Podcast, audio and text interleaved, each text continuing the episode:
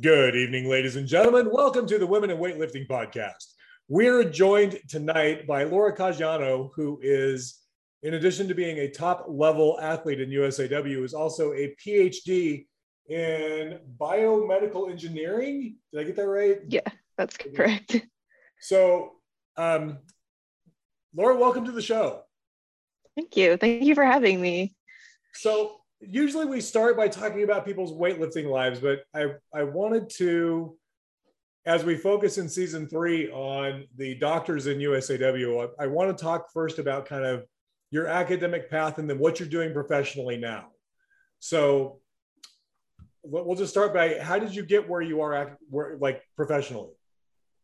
Um, so I started with my bachelor's at Ohio State University, um, which I also got in biomedical engineering. And then um, my, I did a like an honors thesis in during my bachelor's degree, and the uh, uh, faculty member who was in charge of that, who was kind of overseeing me, told me to kind of look into potentially going into an academic career because he thought that I would be pretty good for it.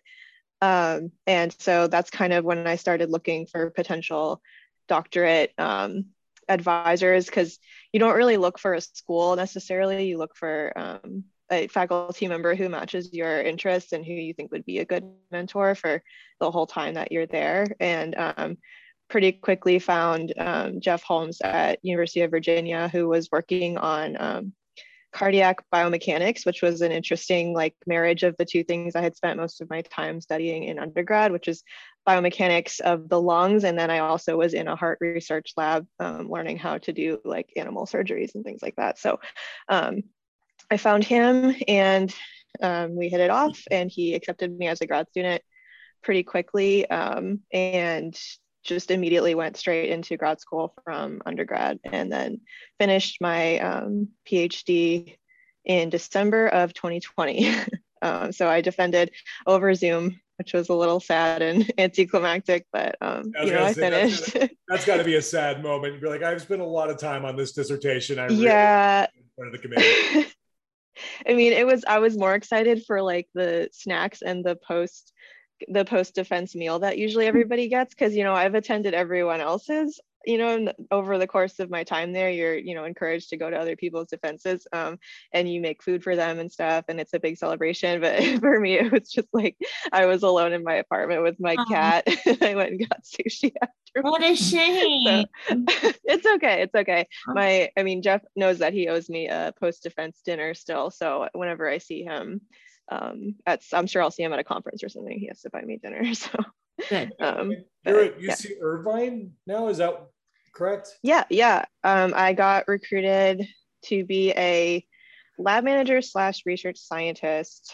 So I'm doing kind of the work of like a typical research scientist or like a postdoctoral fellow. Um, and then on top of that, I'm like managing the lab which is an interesting job because we just the lab just moved from Wisconsin to UC Irvine.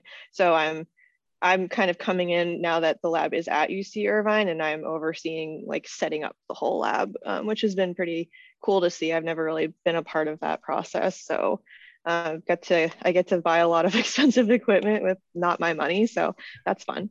Um, and what are you what are you guys researching? Yeah, um, we so we research my lab specifically is um, like cardiopulmonary biomechanics. Um, a lot of the projects that I'm on involve the sex differences in um, the response to pulmonary hypertension and why women tend to do better overall um, in terms of outcomes. And, you know, women have higher statistics in terms of incidence of pulmonary hypertension and um, things like that, but they tend to survive it longer or just in general, um, as opposed to men.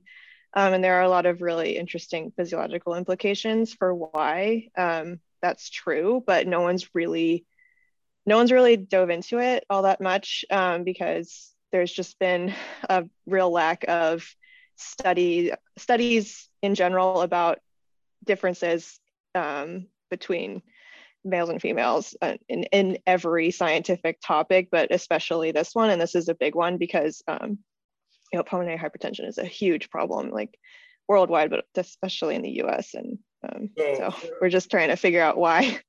So for the lay people, pulmonary hypertension is just high blood pressure, right? Yes. Yeah. Yeah. Yeah. Sorry. Talk to a couple of lawyers. I mean, we're we're not the sharpest knives in the drawer. hey, speak for yourself. I'm just kidding. No, I mean, so super interesting. So, what did you do your dissertation on? My dissertation was more focused on um, like the scar that forms after a heart attack. Um, this was the study I did was completely in male rats, so this wasn't anything sex differences related.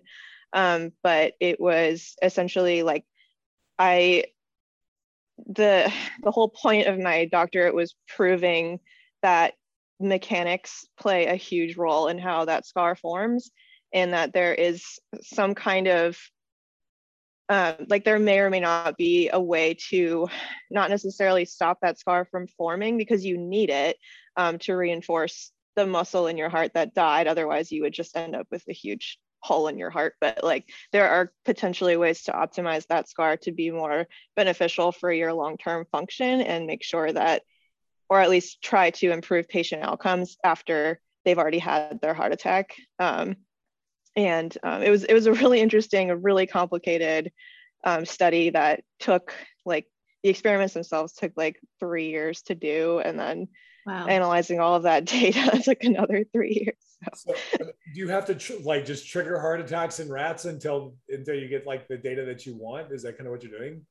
Yeah, unfortunately, we do have to use a lot of rats. Um, I mean, like the alternative would be to do this on people, so that's that's frowned you know, yeah, it's a little that's kind of not allowed. But um, yeah, we I go in and um, I open like I go in through their like rib space and I just tie off the um, coronary artery, like the main coronary artery to the the left ventricle, which pumps blood to the whole body, and um, that just induces a heart attack and then I sew them back up. And um, they usually do pretty well because they're rats and they can survive pretty much anything. But um, then after that, we would do our studies at like the different time points that we wanted to look at um, that were relevant for the for the um, like the case that we were studying. So. And then you're trying to yeah. control kind of how the how the recovery happens so you can maximize. Mm-hmm. It was actually really um, we so we had to figure out a way to manipulate the mechanics of the heart, which is a really mechanically complicated organ because it's always under load and it's always moving. Um, so we, we ended up just like tying, this is the really hard part, it was like we tied a, um, a Dacron patch, which is a really stiff material um, over the site of the infarction to kind of stop it from moving in one direction and allow it to move in the other. So like in that way, we're manipulating the biomechanics in a in a kind of simple way like we're just stopping the movement in one direction um, and seeing what happens to like the collagen and everything that um, starts to get deposited over the healing process. Um, and so actually what we found was like the collagen will actually orient itself in the way that, that it's feeling the most strain so um, a pretty simple, like pretty simple answer to, but it took a lot of um, really complicated experiments to get uh, because just figuring out how to even do that or prove that we were actually changing the mechanics in the first place um, was was very difficult. So, so um, do you think that'll actually translate into like something recuperative for humans or no? Um, I think it it uncovered a lot of interesting things that will need to be considered because there are a lot of ongoing like therapeutics that are being studied and going through clinical trials that um, do kind of do a little bit of this or at least people are there are a lot of groups that have um, like therapeutic patches. Um, some some have like reinforcement like meshes that they put on um, that are being tested and like are in the clinical trial process now but none of them really looked at what the effect of changing those mechanics would be. Like they're all trying to treat something else like whether or not it's like a lot of these have like um, they'll have some sort of scaffold with cells that are stem cells that are supposed to go in and like infiltrate and help heal the cardiac muscle but none of them are like considering the implications of the um, the biomechanical changes you inflict by putting a humongous thing on top of the heart and stopping it from moving in the way that it's supposed to because um, what we actually found was that when you do that, you're you cause the wall of the heart to thin like a lot, like a lot, a lot, to the point where you wouldn't ever want to take it off because as soon as you do, it would just rupture. Like there's no way you could live after that. So I think really? I think like there wasn't that wasn't the question we were asking, but it was a really concerning outcome that we found that I yeah. um, made sure to put in all the papers and you know all the presentations that I gave about it because I just think it's really important to consider. Um, yeah, that, that would so. be a definite bad outcome. Be like, yeah, if you if yeah you, yeah got the walls, then it just ruptures the next time you take it off. Right. Yeah. So it would have to be something permanent, or it would just you'd really have to consider what you're doing to that muscle when you put something on it that's not supposed to be there. So. Wow. Wow. Yeah. So are you with the position you're at at UC Irvine? Are you uh, in, in academia too, or are you only?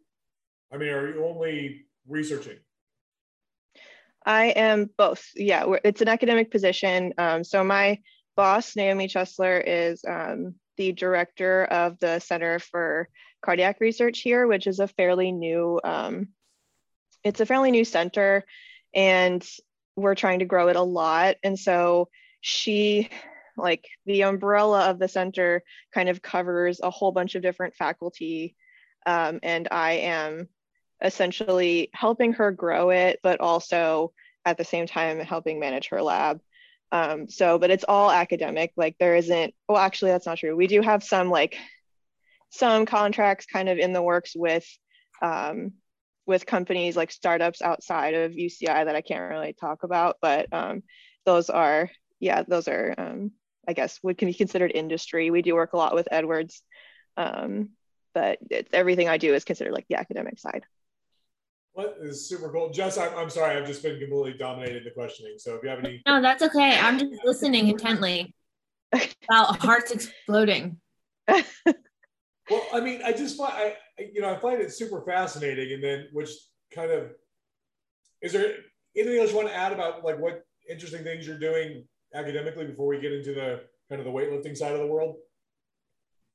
Um, I don't know. I mean, anyone could Google my name if you want to go read my my publications on it. Um, but you know, there's not a whole lot of interesting, super interesting stuff going on from day to day. So, Laura, I, I will I will disclose that um, I have attempted to read some of those, and um, yeah, they're not, they're not exactly uh, literature that we're reading here. I mean.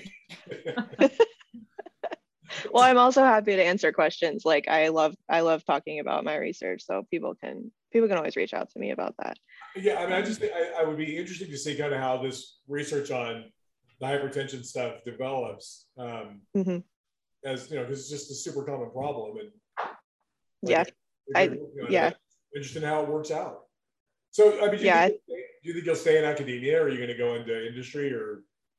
Um, like it's kind of um, it kind of goes hand in hand with weightlifting a little bit because academia has more flexible hours, which is something I really like because weightlifting takes up a lot of my time. And if I had a set, you know, nine to five, I would probably, it would probably be a lot harder for me to get all my training sessions in. Whereas um, Naomi, my boss, is extremely um, supportive of my weightlifting career, and she's, you know, completely fine if we, if we're out. Like, you know, we went to Minnesota a few, um, or sorry, Wisconsin a few like back in October, and we had a few different like uh, meetings with potential collaborators, and I had to skip out on one because I needed to go train. And she was like, "Oh yeah, like whatever, go do that." But I feel like if it had been like an industry job, that probably wouldn't have even been something I should have would have brought up. Um, but you know the industry jobs do pay really well so maybe like in a in 10 years like i might have a different answer for you but um, yeah right now it's definitely academia yeah so I you may I mean we'll kind of transition and talk about weightlifting because one of the immediate things that came to my mind is I mean how did you find time to train at the level you do when you're you know working on a, a on a doctorate in in STEM? I mean it's not a it's not an easy not an easy PhD um, right. Yeah I mean I make time. It's kind of just always become well. Once I got really serious about it, it became a thing that it wasn't really um, a question of whether or not I was going to train. It was like it has to work into my schedule somehow and like i'm going to make that work no matter what um, and you know sometimes that meant that i didn't get as much sleep as i wanted or sometimes it meant that i didn't get to go hang out with the people i wanted to um, you know on a friday night like if i had an early experiment to go do on friday morning and then i had to spend all day at the lab and like the only time i have to train is friday night then like oh well that's that's what i gotta do so um, you know it's it's more a matter of just making it a priority than it is about like finding time Yeah. Yeah. Oh, to fit everything into 24 hour period. Yeah. So, it's Yeah. tough some days so I- I, know. I mean, you started competing like a year ago, um, Right. And you're already sitting at a 180 total. And I know we we had talked um, after the American Open um, that you know you put like 13 kilos on your your total over the course. yeah uh, so what what got you started in weight? Where what's got you started in weightlifting? Where did you come from? Um, it's kind of, I don't know. I was so I was, I used to just lift. So I'm an ex gymnast. So I've always had like some kind of physical activity in my life, and gymnastics is a really physically taxing sport. So like not having that like something like some kind of physical outlet was is like hard for me. So I was always trying to like be at the gym, but for a while it was just I just wanted to lift to like stay in shape.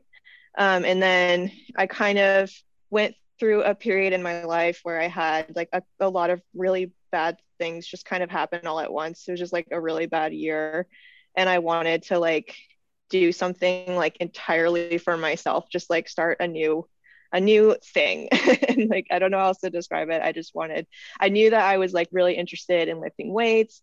Um, but I had never really like taken the initiative to like try and be serious or do anything about it or learn what like what kind of programming I was supposed to do. So I just kind of like at the start of that new year, I like decided that I was going to try something new, and I went to a CrossFit gym, um, Solidarity CrossFit at, in Charlottesville, Virginia, and I did a few CrossFit classes and didn't really like it, but like really quickly got um, pulled into the barbell class and basically just started only going to the barbell class which was like three days a week um, it was a really short like pretty simple programming um, but it, it got me like interested and um, eventually like after me being there for about i want to say like six or seven months the owner came up to me and was like you need a, a coach. Like you need a real coach. So he um, recommended mike service to me who is i think his um, his friend just a personal friend but also a very good coach. Um, and like at the end of 20 the very end of 2019 is when we like started working together um, and then I I didn't really I was like afraid to compete. I think Mike wanted me to compete pretty much right away, but then I didn't because COVID happened. So I kind of got out of that um, pretty easily. But so like most of 2020 was spent like well like when the gyms were open was spent just like building a foundation and learning the movements in general. Um, and I just I was like I was hooked instantly. Like I I loved the sport because it was a really dynamic um, a really dynamic like movement that you can't really find in other strength sports and I but I really liked the the whole concept of like you're completely relying on yourself like it's you versus you and everything is about like trying to beat your own previous personal best and like I'm really competitive with myself so that just like it just really appealed to me in every way um, and so I just got hooked on it really fast and then in 2021 so January was my first my first meet. So Yeah, just- that was that was the start. I can actually find it again. I had, I, I had it up a minute ago. Um, Mark's got all the stats. That that is that is part of my job. yeah. So I mean, actually, your first meet you didn't double. So you from yeah, well done. Well, you, I was so nervous. Like my legs just stopped working. I don't even know how to explain it. I couldn't stand up 90 kilos. Like, well, I did on the last attempt, and then I still got a red light for um, pressing out the jerk. So I was like, I was so nervous. I don't even remember like what happened. Blackout. yeah, I was like, well, at least you know it can't get worse. Like it can only That's so I also I actually like I was pretty annoyed about it. And then I also, I think like Mattie Rogers posted something on her Instagram story like a few days later about how she bombed out at her first ever meet. And I was like, well, okay, like that makes me feel a little bit better. Um, so, you know, that made me kind of feel like, okay, like I can try again. It's fine. Like other people have done this and then gone on to have really successful weightlifting careers. It's So, not necessarily indicative of how your career is going to go. Right. It's just a bad day. I've bombed out so many meets. So yeah. Yeah, I'm sure it'll happen again, but at least it's like I got that one out of the way and don't have to, you know, the world didn't end. I was fine. yeah. So, and everyone there was really supportive. They didn't like, no one was like, oh my God, you suck. Like it was, everyone was really nice about it. So, um, yeah. And I feel like it I- comes with the territory and it makes it easier to approach the next meet because you're not so scared about it because it's already happened. yeah, it's like what could go wrong? Like what it can't get worse. So Yeah. yeah. Um, but I, it kind of gave me like a sense of feeling like I needed to I had something to prove after that. Um, and then I also had like qualifying for AO finals and nationals in the back of my head the whole time. Like I really wanted to at least qualify for finals. And then the total for nationals was like six kilos heavier. And I was like, well, okay, I think I can do that. But like at the very least, I'd like to qualify for finals. So that was kind of how we picked our um, our openers and stuff. And um, did my second meet in April at um, East Coast Gold weightlifting, and because they have like a spring meet, and it went much better. It was actually um, really nice because I met um, I met Dylan Cooper, um, and I also met um, Jake Herbert from he works with Crystal at Beltor Barbell, and they actually stepped in to help me during that meet because the computers like went down, and so no one like I didn't know how to read cards, and I also didn't have my with Mike wasn't there with me. He was in um, Greece, and so like they kind of just like stepped in as my coaches and helped me count attempts, helped me load the bar. Um, and uh, like i think they are like the only reason i was successful at that meet because i just had no idea what i was doing but it actually like also really showed me like how much of a, a community weightlifting really is and how everyone's just always there for each other and like ask zero questions and like nobody ever really judges you they just want you to succeed so i was like that was really nice to see That's I awesome. mean, we find that even even at like the highest levels, most of the athletes are super supportive of each other. Yeah it was like they just saw an athlete in need and they were like okay like we're gonna help you Right. it was fine what do we need to do? yeah Yeah, so I mean, you qualify for nationals, and then yes you, killed it at the American Open finals. And you uh, just to clarify, you're a 59. Um, yes I mean, I I know that, but our, the listeners don't necessarily know that because we're not interviewing as part of interviewing you as part of one of the weight classes that we're that we normally talk about. Um, so yeah, I mean, a 180 total as a 59 is is certainly you know pretty respectable. What what are your what are your bests right now?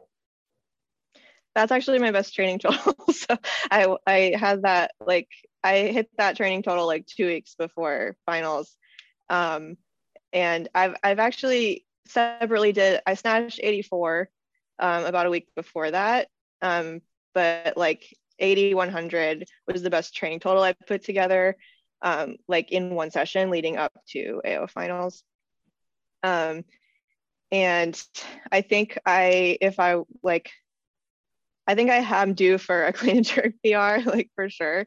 Um, I just haven't really pushed beyond 100 because that was just a number that I really wanted to hit at AO finals that I had in my head, and I just like went out and did it. And I just that was like, you know, now that it's done, I can focus on you know getting up into higher, like maybe pushing towards 110.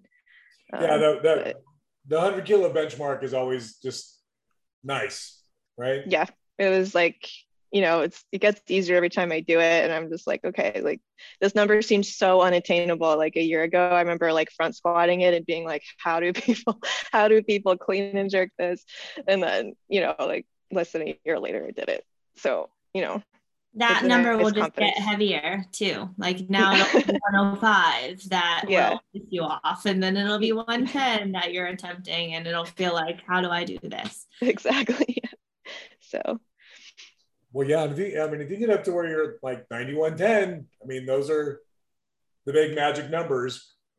those are yep those are my goals that's what I. The 200 yeah. kilo total, man. That's the that's the the the holy grail for 59s. So, Jess, I'll let you kind of talk about training and diet and things like that. Yeah. So, what does your training schedule look like? I know you said you can kind of like you're flexible and stuff, but how long are you spending in the gym? How many days a week do you get to train? What's your training regimen look like? Right. So, um, I actually just recently switched from programming with Mike Service to SoCal Weightlifting. I joined their team. Um, so my programming has changed a lot and the amount of time I spend in the gym has changed a little bit. Um, so now I spend probably two to three hours in the gym, but we're also only doing um, like GPP, kind of like a lot of bro stuff, a little less weightlifting right now. Um, I think as we get more into like specifics with the Olympic lifts, I'll probably be spending more like three to three and a half hours in the gym. Um, and the team trains um, at about we started about 9 9 30 like the early birds get there at 9 and start warming up. Um, and you know be done um, by early afternoon like headed to work. Um, and i do that five days a week.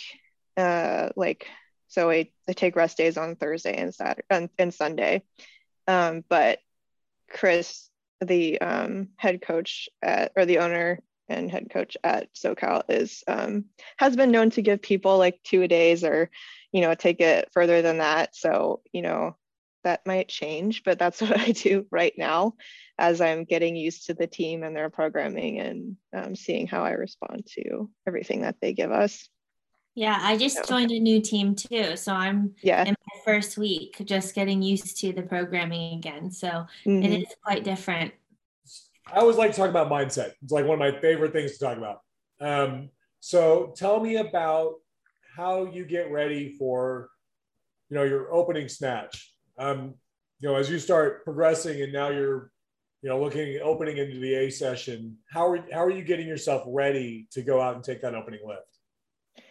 Um, so this is something I've really had to focus on with myself and just kind of reflect on after every meet um, because that's probably the biggest thing for me is is like nerves and mindset and that's like what makes the difference for me between a made lift and a not made lift um, and like just telling i've realized that like telling myself that i am fully capable of the lifts i'm about to go take is a, a huge game changer for me just understanding that I've taken this lift in training a million times. I've made it look beautiful a million times. There's no reason why I would miss it other than me getting in my own way. Um, and that for me, like that was one of the things I really focused on at finals, and it made a huge difference for me in like how I approached my openers and um, just like how I moved in general. Like I wasn't trying to like make the lift. I wasn't worried about being careful with the lift. I was just going out there and executing the lift the exact same way I would do in training, like every day. Um, I also like realized that having kind of a pre-lift ritual and doing it the same exact way every time is really important. Um, which I, I didn't do that at nationals, and it like it messed with me a little bit. Like I rushed and I kind of like was worried about the time, even though I like never should have been worried about the time. I had like 45 seconds left when I took the lift. Um, but it was like uh, you know, like just going out there and doing like the same little like like the way I set up with the bar and the way I get my back tight and the things that I'm thinking about and like so walk just, me through all the same. I, I, I when when I when we're announcing the session, I want to see this happening in real time.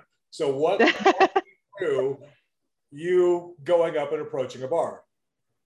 So um like the first thing I do is just find my like the spot on the wall that I want to look at because there's always like something that I'm spotting, whether it's like a little piece of dirt or like you know just a little anything on the wall. um, I just make sure that I have that, and I make sure that the bar is like where I want it to be, and I center it if it's not. There's always like a spot on the platform that's like a little weird, like there's always a little bump in it, so I like make sure my feet aren't on top of that um, and then I like find my my spot on the barbell Um, so I just put my middle fingers on the rings and I make sure that they're there and I make sure my hook grip is like I dig my hands like into the bar as hard as I can and like get my hook grip and then like tighten up my back. And then after that, it's like stop thinking. Like that's what that's kind of what I think to myself is just like one, two, three, go. Like get your get your start position and go. Like don't think about it anymore. Um, so after after I like set my back, I kind of stop. Like my mind just kind of stops thinking and I kind of just go. Um, and that's been the, the easiest way for me to not like if I'm if I'm thinking about my setup and then I force myself to stop thinking, like I'm not sitting there worrying about the number on the bar or like the last time that I took that weight and uh, the, maybe the fact that it felt a little bit funky or I had like a weird press out. Like I'm not thinking about any of that. It's just like one, two, three lift. Like it's it's really simple and easy.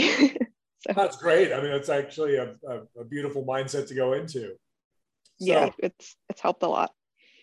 So tell me about your. What do you like in the back room? Um, so that's also been a learning process since I've like been at two national meets now. At nationals, um, I was at a platform where everybody was coming in and out like right in front of me from the they were coming on from the platform like out there sure, yeah. um so so i was like had people like constantly walking in front of me to get to the table to get to the platform and i was like okay i don't like this so at finals i found a very back corner platform and everyone was like don't you want to be closer to the like to the table to where you need to be to take your attempts i was like no if like it's fine. I'm to be way back here away from everyone else. Um, so I liked that. I also really just like having people there who are like a really good energy. Um, like uh, I had a couple of people from SoCal we were back there. Um, like Cesar Flores was back there um, filming. He does all the social media for SoCal. Of course, he like wanted to take pictures of me too and stuff. And he was back there just like giving me pep talks, hyping me up. Um, Jake Herbert was also there helping me load again. Um, and he like just was just being super goofy, like really kind of kept my mind off of the fact that I was about to compete, which was nice. Like I didn't get too in my head about it because he was distracting me, just like saying really dumb things and being funny, like he normally is. and um, I think Kirk Jennings was also there. Um, and then I think Crystal was Crystal from Bellator Barbell, um, who's formerly with Mash Elite. Um, she was actually the one who stepped in to coach me because Mike wasn't able to um, be there. So she she was like just also like really amazing at you know counting and making sure like the attempts that I were, was taking were exactly on on time. We didn't have a single problem with like you know I wasn't rushed. I didn't feel like I was going to like you know have to take an attempt and like run out onto the platform really fast to go um, to go lift so that's really helpful um, and just like just the general vibe is just being like really light and not too too serious is i think what i like because that's what we had at AO finals and that's like I feel like I thrived a lot more um, than at nationals where I was like felt like people were just in my way and everyone was being really serious and you know at the end of the day it's not it's not that serious. nationals though you were in the B session, right? I was in the C session. C session. I've been in the C session for both because um, I put in really, really um, conservative totals, which I think is not necessarily what other people do. Um, but I've always, always, always told to just put in the, the best competition total that you have. Um, and so I just do that. Um, right. And it's put me in the C session both times, which I don't really care. Like, I don't, I mean, being in the A session eventually would be will be super cool. Like I would love that. Um, but also it, you know, being in the C or the B session kind of takes a lot of the pressure off. Um, it's kind of like a power move to take fifth place from the C session. so it was kind of cool. Are, are you going to the Arnold? Um, I'm not going to compete. I might go and watch a friend if she if she qualifies. I think she's trying to qualify like in the next week or two. She has a meet, um, and I would I my family's in Cincinnati, so it would be really easy for me to kind of just go up there to support her because I would just I would love to see her lift at a national meet. But Jess, no, I don't plan on competing. You're not going to to the Arnold, right? No. Nope. No. Nationals is is our big like what we're working towards like 26 weeks out or something like that. Let's see where I go, Mark. I just started, so we're just trying to train again. Well, Jess, what's your body weight at right now? 61. Oh, okay, that's not bad. I'm So a what 55, Laura. I was like, that's what I weigh. Then she must be a 59. If No. you get a chance, if you get a chance, go back and listen to the interview with Jess Saxon about the the miraculous weight cut that goes on. Um, oh, do you have to cut a lot? Yep. yeah, she'll come from 61 down to 55. Oh man, I don't know Yep. if I could do that. You Do you could if you had to. So do, I mean, do you walk around at, at 61, Laura? about that, yeah. I, I try to be between 61 and 62 um, when I'm not like anywhere close to competition because I think my my body's just happiest there, and I just feel like I get a lot stronger at that weight, and I can maintain it um, pretty well if I start my my cut like seven or eight weeks out from competition. It's like I don't even notice the difference, honestly. Like I can tell my clothes fit different, but it's like, you know, like nutrition wise, I don't feel any different in the gym. So That's if I went up heavier, I think I would start to notice the difference in like strength if I was cutting a lot more. But I don't know. There there is a girl at my gym who um, I think trains not not quite at 61, but probably around like 15, 58, 59, and she cuts down to 55 and still does super well. So, you know, it is possible. I mean, you do it too. So Yeah, I mean, Jess is one of the top lifters in the country. And yeah, yeah. It's possible, not ideal. I think Jan- Janice. Oh, Janice, does yeah. Yeah. Yeah. yeah, she was She's one a- of the ones we yeah. talked to that was like, and she and Jess were lamenting their weight cuts. Yeah, she just recently started sitting closer to where I sit, and I'm like, it's a fun ride. Not really, but Do you like have a person for your nutrition to I help do you? my own nutrition now.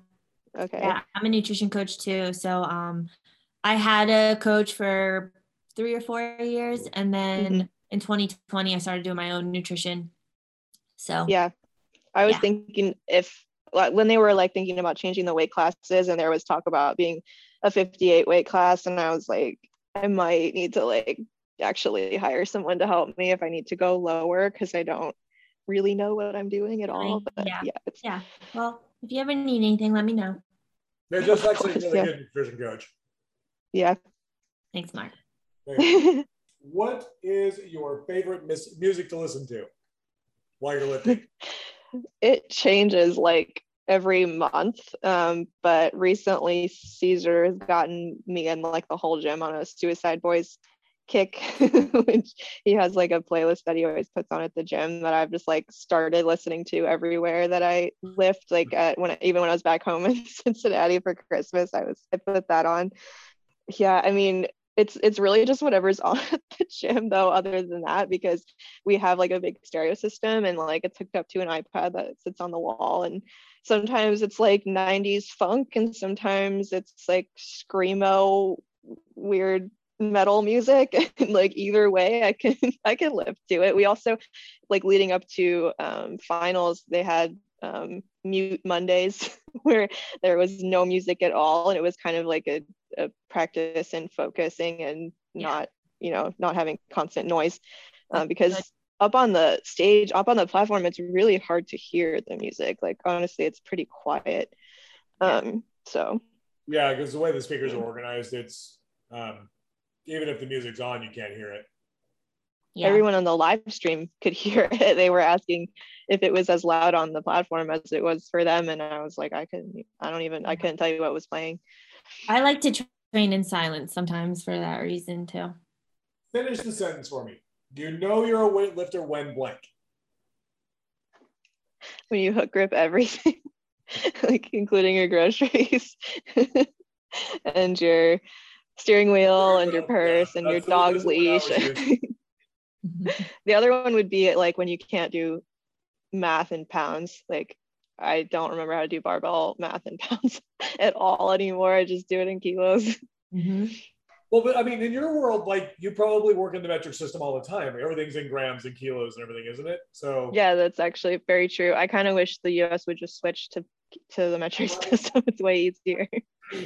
Everyone else. Yeah, I've started. I've started doing a lot of baking, and um, What are you baking for me, Mark? you can't eat what I bake because you're. I can't right now. I, I, I bake. I bake a lot of bread, and then one of my one of my goals for the year is to become like a master pasta chef. Um, I make a lot of pasta, and I'm and I'm good at it, but I want to be really, really good at it. and so He's like, good at it. His pasta is good. yeah. So I'm, I'm working on I'm, I'm improving it, right? But everything is measured out on a food scale, and I'm like, you know, and I just I need the world to convert to grams. So it was really nice to stop dealing with like ounces of this and cups of that, and I'm just like, oh, just switch to grams and call it a day. Yeah. Anyway, sorry, I'm I'm I'm wandering off topic. We should do the lightning round. Do you have your lightning Okay. round? guys? Yep. Laura, are you ready for the lightning round? yes, I'm ready. Okay. So this is like an either or. You pick your favorite first thing that comes to mind. Okay. Okay, ready? Peanut butter or jelly? Peanut butter. There is a right Snack. answer. Snatch or clean and jerk? Snatch.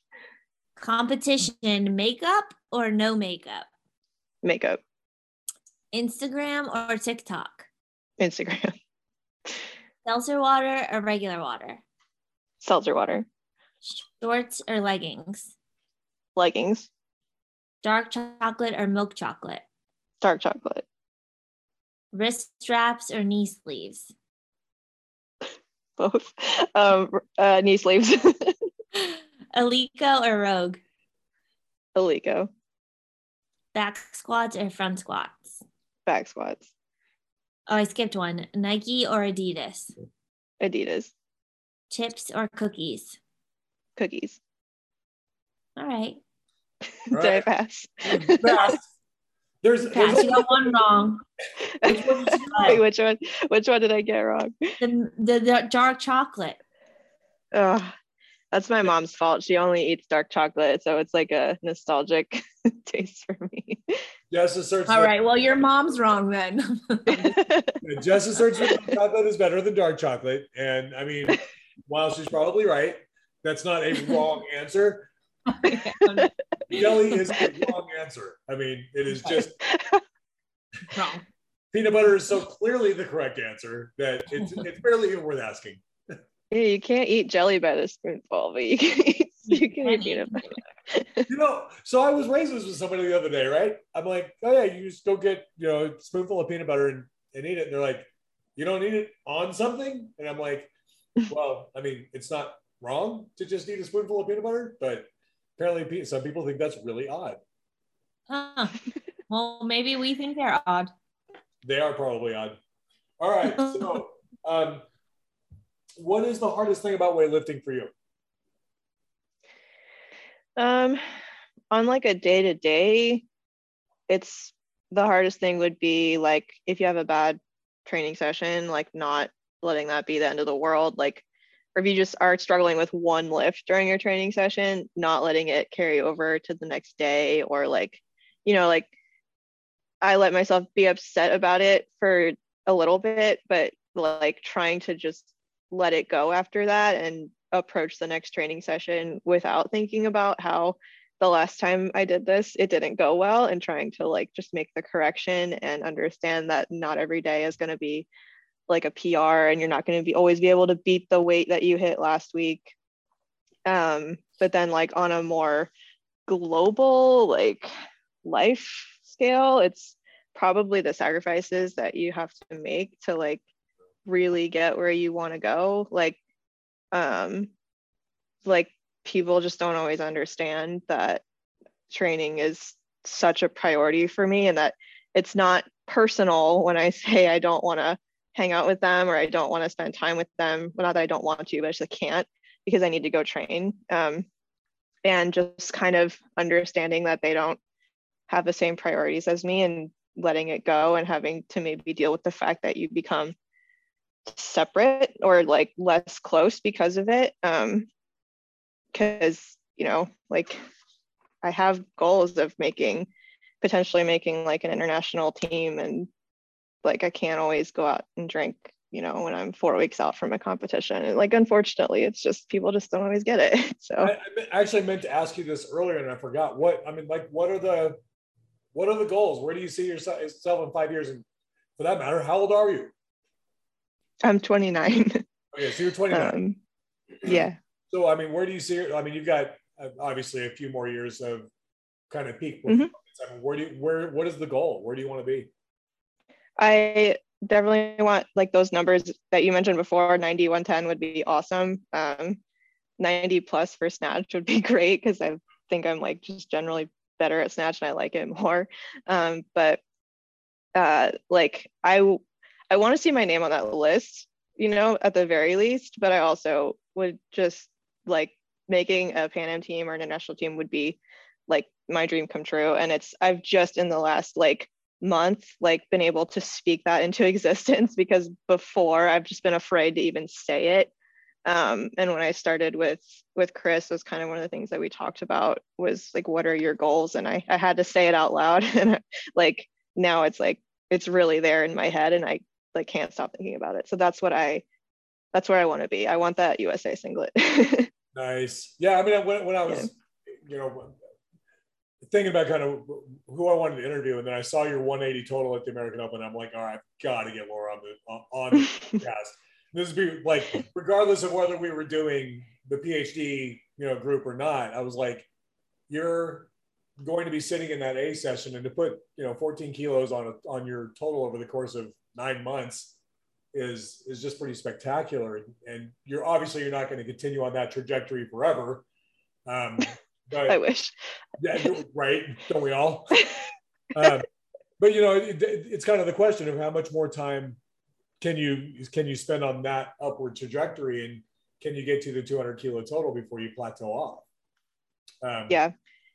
I mean, it's like it's always something that I think about. Like, it's I look at people like like Christy Brewer, who is mm-hmm. like like 40, I think, right? And she's got two kids and she's still absolutely killing it. Like she's always in the A session, she's always in the running to make a team.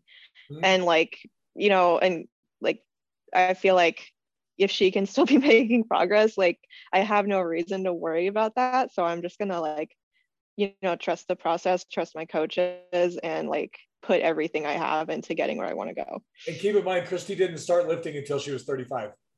Right. Yeah. I saw she her posts impressed me so much when she's like posts those like throwback posts of like the first time she attempted 100 kilos and it was like two weeks into starting weightlifting and i'm like god you're so impressive but, yeah she she co-hosted with me the the first season um with the yeah and so yeah i got to know christy pretty well and i just love her she's just great but yeah she's yeah she's a rock star she um, showed up at socal a few like a couple weeks out of AO finals, I didn't know she's going to be there. And I'm still at the point where like when I see someone that I've like followed on Instagram forever and look up to, I like like I fangirl a little bit. so like it's not normal for me to like see them in person. So I was like, oh my god, I can't screw up in front of Christy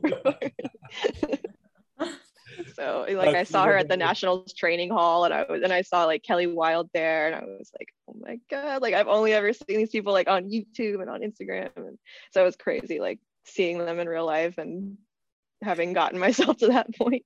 the thing is like and Christy and Kelly are both perfect examples of they're super cool human beings. I yeah. Nicest people, you know. Yeah. Uh, yeah, we interviewed Kelly obviously um, in season one and and just again, I mean, just super cool human being, and she, you know, she's a DPT, so uh, mm-hmm.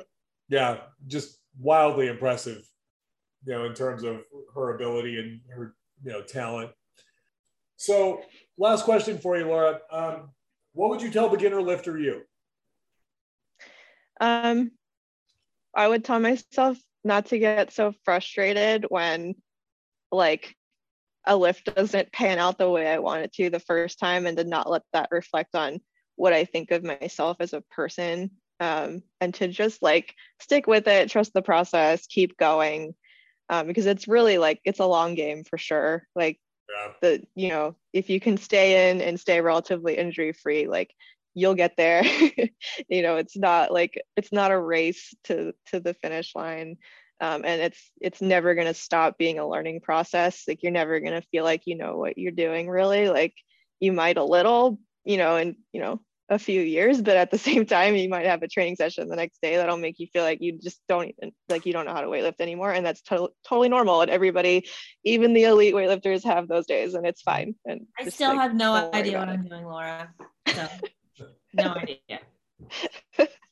So, yeah dr caggiano thank you very much for joining us today and um, we will um, well, I guess we'll probably see you at the Arnold, even if you're not competing. But we'll look forward to seeing you compete at yeah, yeah nationals in um, in July in, in Las Vegas.